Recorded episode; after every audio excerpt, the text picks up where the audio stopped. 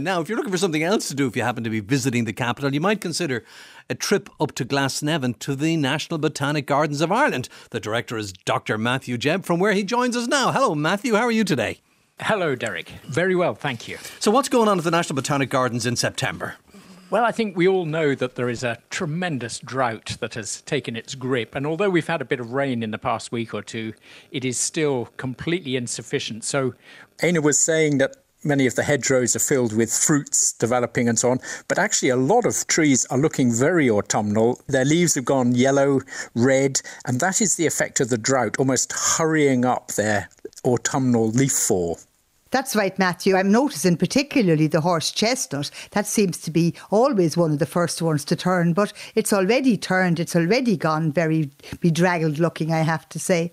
Yeah, and a lot of these trees, of course, are, are waiting on the shorter day lengths. As the days shorten, especially when we get to the equinox, the autumnal equinox, you know, then trees will start to shed their leaves faster and faster. But the drought is just as sort of upsetting to a tree, and it's it's a sensible strategy that these plants have got. They're shedding their leaves because they're not going to lose so much water each day because water is now in short supply in the soil.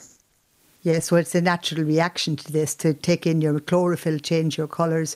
And then, of course, if we were to get cold weather, we were to get frost, that also adds to the colour of the leaves as well. So the colour of the leaves are a great indicator of changing environmental conditions, aren't they? Stress yeah is, is a great cause of um, browning up. And and it's it, like I say it's a it's a natural process of shedding surplus leaves. But once it happens to our lawn grasses you know so that our our lawns and meadows go so brown this is really goes against the historical appellation of Ireland being the Emerald Isle because it is and was unusual for us to have summer droughts such that our, our meadows and lawns went brown, but unfortunately it's become the norm now. Matthew, how long could a tree last for without any water? Oh, very short time. And one of the extraordinary facts is that a tree that you might think you get to the end of the year, next spring it puts out leaves and think, oh, thank goodness it didn't succumb to the drought.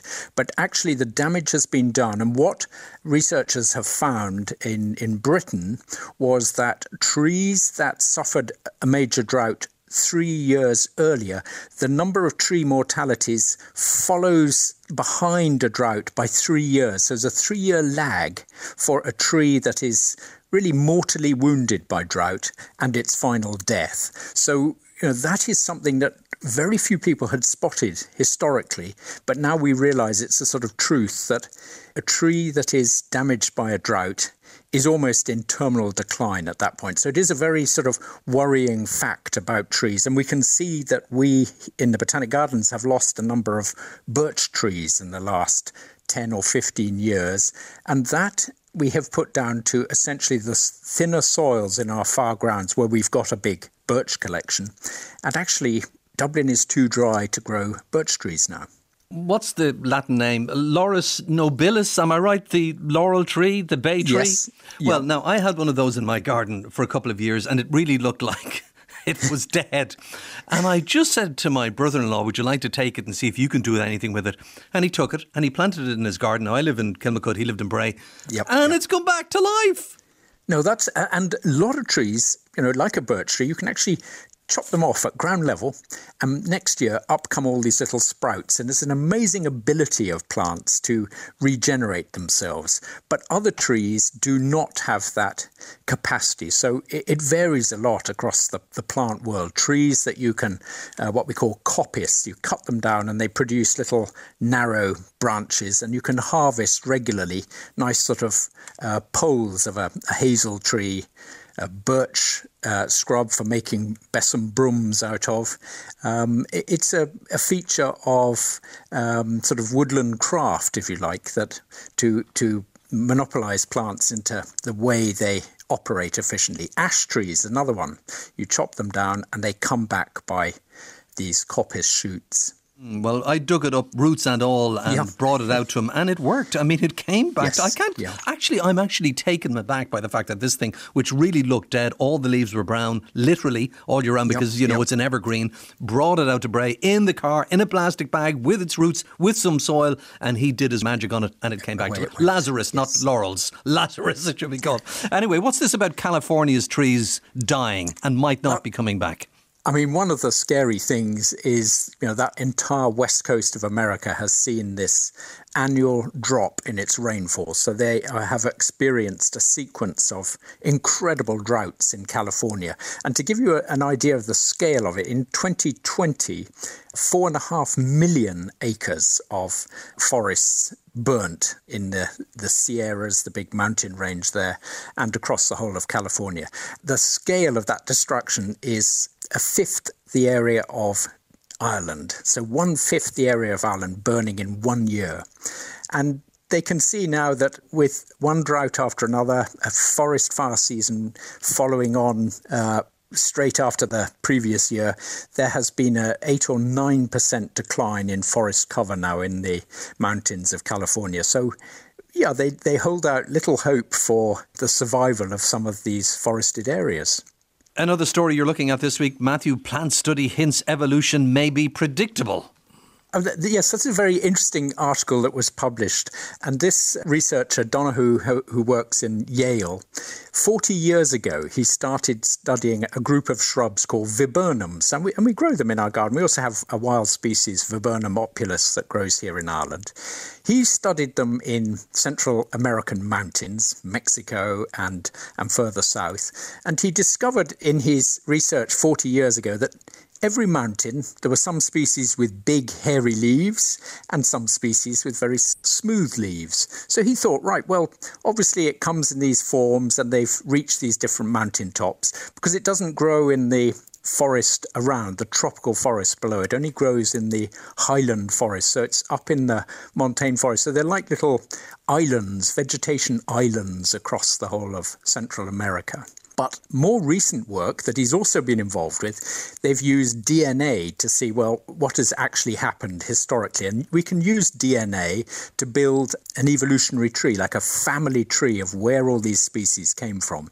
And remarkably, what they have found that on each mountain, some of these viburnum species have evolved into big hairy leaves and some into smooth leaves. So it's as though they have repeated this evolutionary pattern, and we call it parallel evolution. It's got nothing to do with the hairy leaves on another mountain. It has evolved all by itself on that mountain. So now suddenly they realize that it is as though you know the viburnums have reached a new mountain, and some of them evolve into big hairy leaves, and some into small smooth leaves. And these are two strategies to deal with high light levels. You put a lot of hairs on your leaf to shade your leaf, and the small leaf keeps cool because it has a the surface or the edge of the leaf is close to the entire surface, so it doesn't overheat in the sun. So, what this reveals is that actually there are very limited evolutionary stories that, that you can fall into as a plant, and this is precisely what the viburnum has done. And one of the biggest uh, evolutionary sort of parallels like this is palmate leaves. If you hold your fingers out on one hand, you can see the pattern of a maple leaf or a sycamore leaf. And if you go across the forests of North America, you can find that this is repeated in one family of trees after another. The, the sweet gums, Liquidambar, the maples, uh, magnolia trees, they all conform to this same pattern. Now, we don't really know why that is, but uh, it is very clear that evolving hand shaped leaves has been a sort of speciality of these northern temperate forests of North America.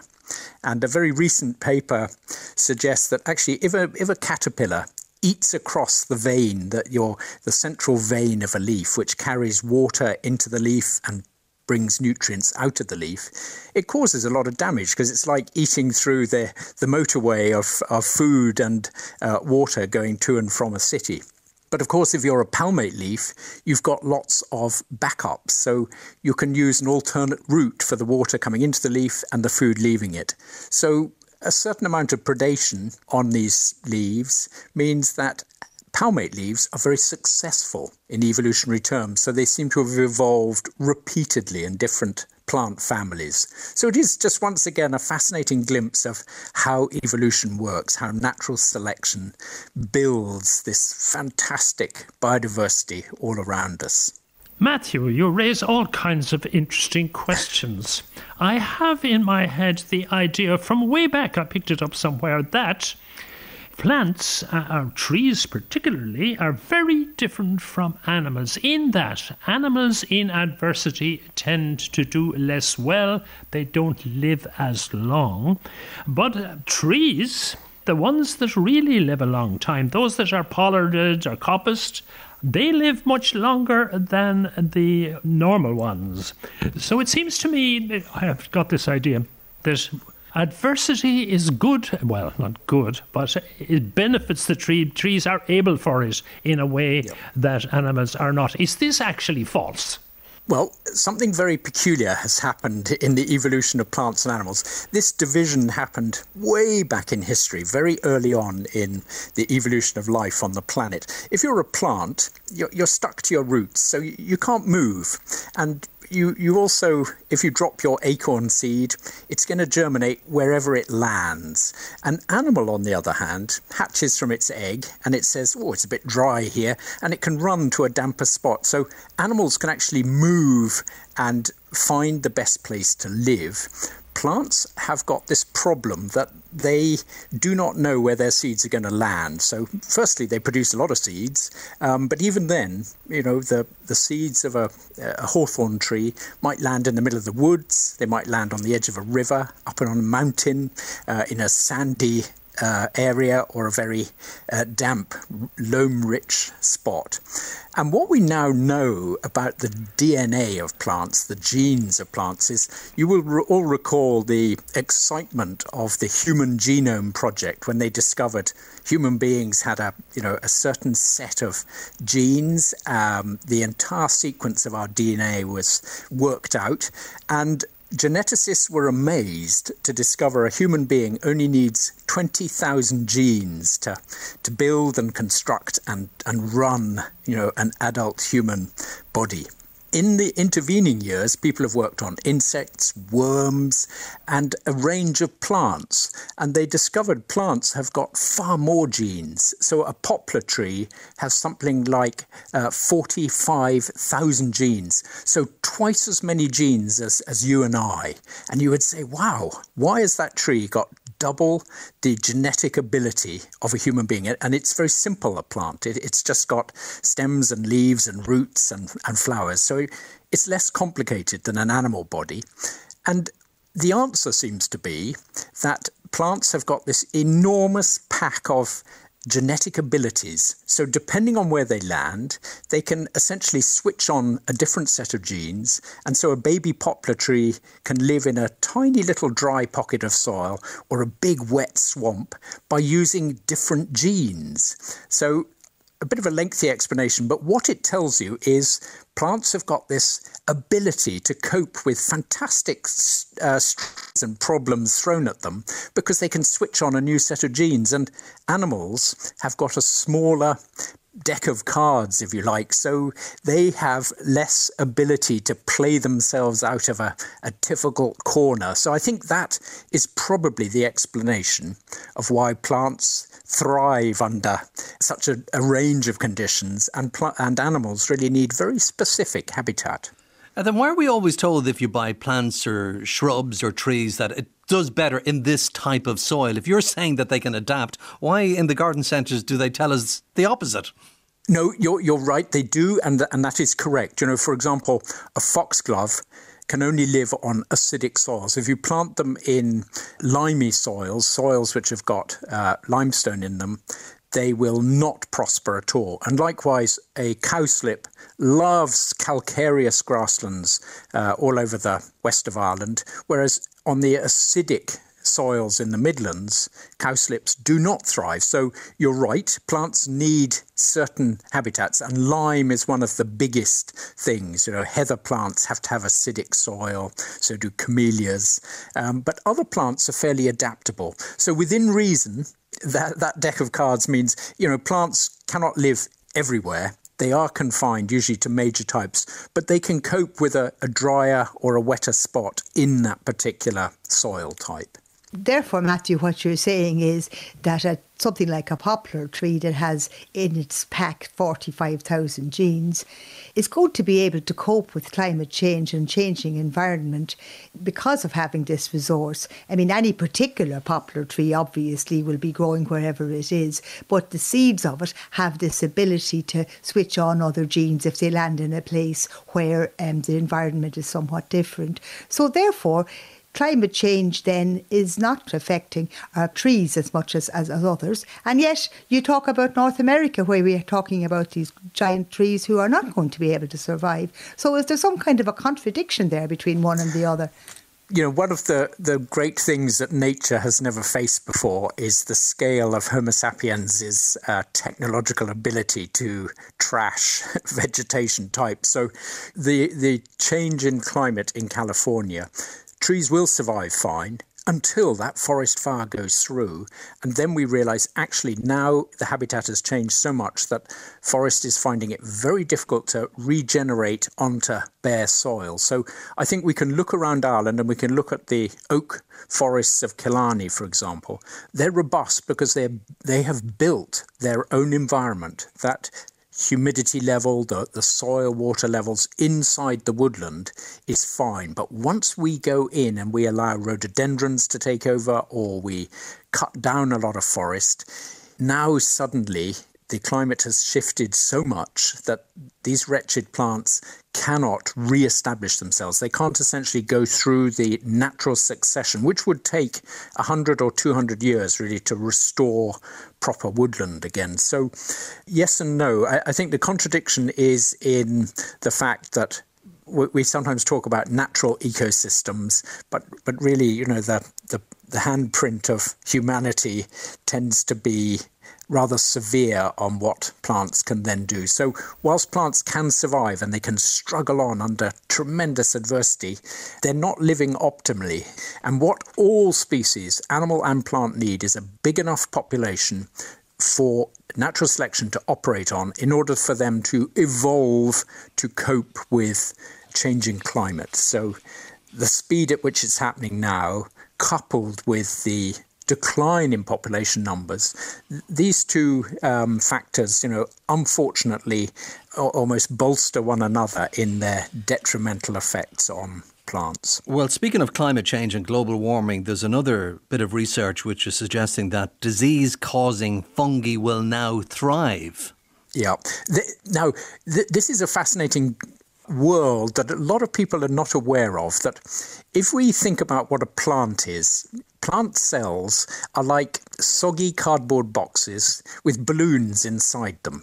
And that is how a plant body exists. So, a, a, leaf or a stem consists of this cell wall of cellulose, which is outside the living cells. It's very unlike an animal where all the animal cells butt up against one another, plants have got this cellulose wall between each living cell. And in that wet cellulose live tiny fungi and even bacteria. So there are bacteria and fungi, almost yeast like fungi, and also fungi producing little hyphae. But they are living in this wet set of cellulose outside the plant cells. And so we can take a plant and we can use DNA to work out that there can be anything between 20 and 200 species of what we call endophytic fungi. Fungi that are living inside the plant, but they're not in the plant cells, they're just living benignly in the cellulose walls.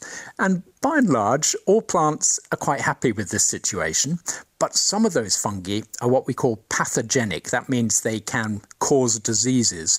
And if the plant is, is damaged in ways that, for example, cell walls keep rupturing, then the fungi starts to get the upper hand on the on the poor old plant.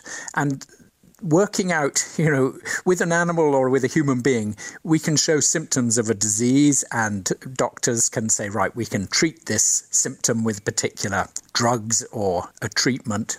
In the case of plants, it seems the fungi that's going to kill them, they've been living with it all their life, but at some point the, the tables get turned and when the plant is suffering then the fungi sort of gets the upper hand on it. So this whole world of endophytic plants is a fascinating area that we know very little about but when we move plants and, and grow them in different areas sometimes they lack a lot of these endophytic fungi and in other cases, where you go to the sort of center of distribution, there are aphids moving around, and they're the ones really that are transmitting the fungi from one plant to another because usually the seed germinates in a sterile spot. It won't have any.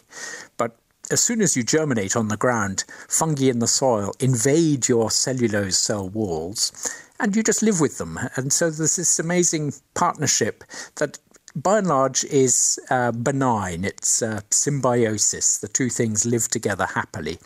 But you can see how with a changing climate, with stress for the plant, more sort of rupturing of cells, the fungi can occasionally get the upper hand. And, and this research project was really looking at the number of pathogenic fungi in plant cells, or, or rather in their cellulose walls, and when they were able to actually attack the plant and the plant, poor plant succumbs to them. So, with rising temperatures, you can see how this little uh, culture of fungi in the cell walls uh, could get the upper hand and appears to do so.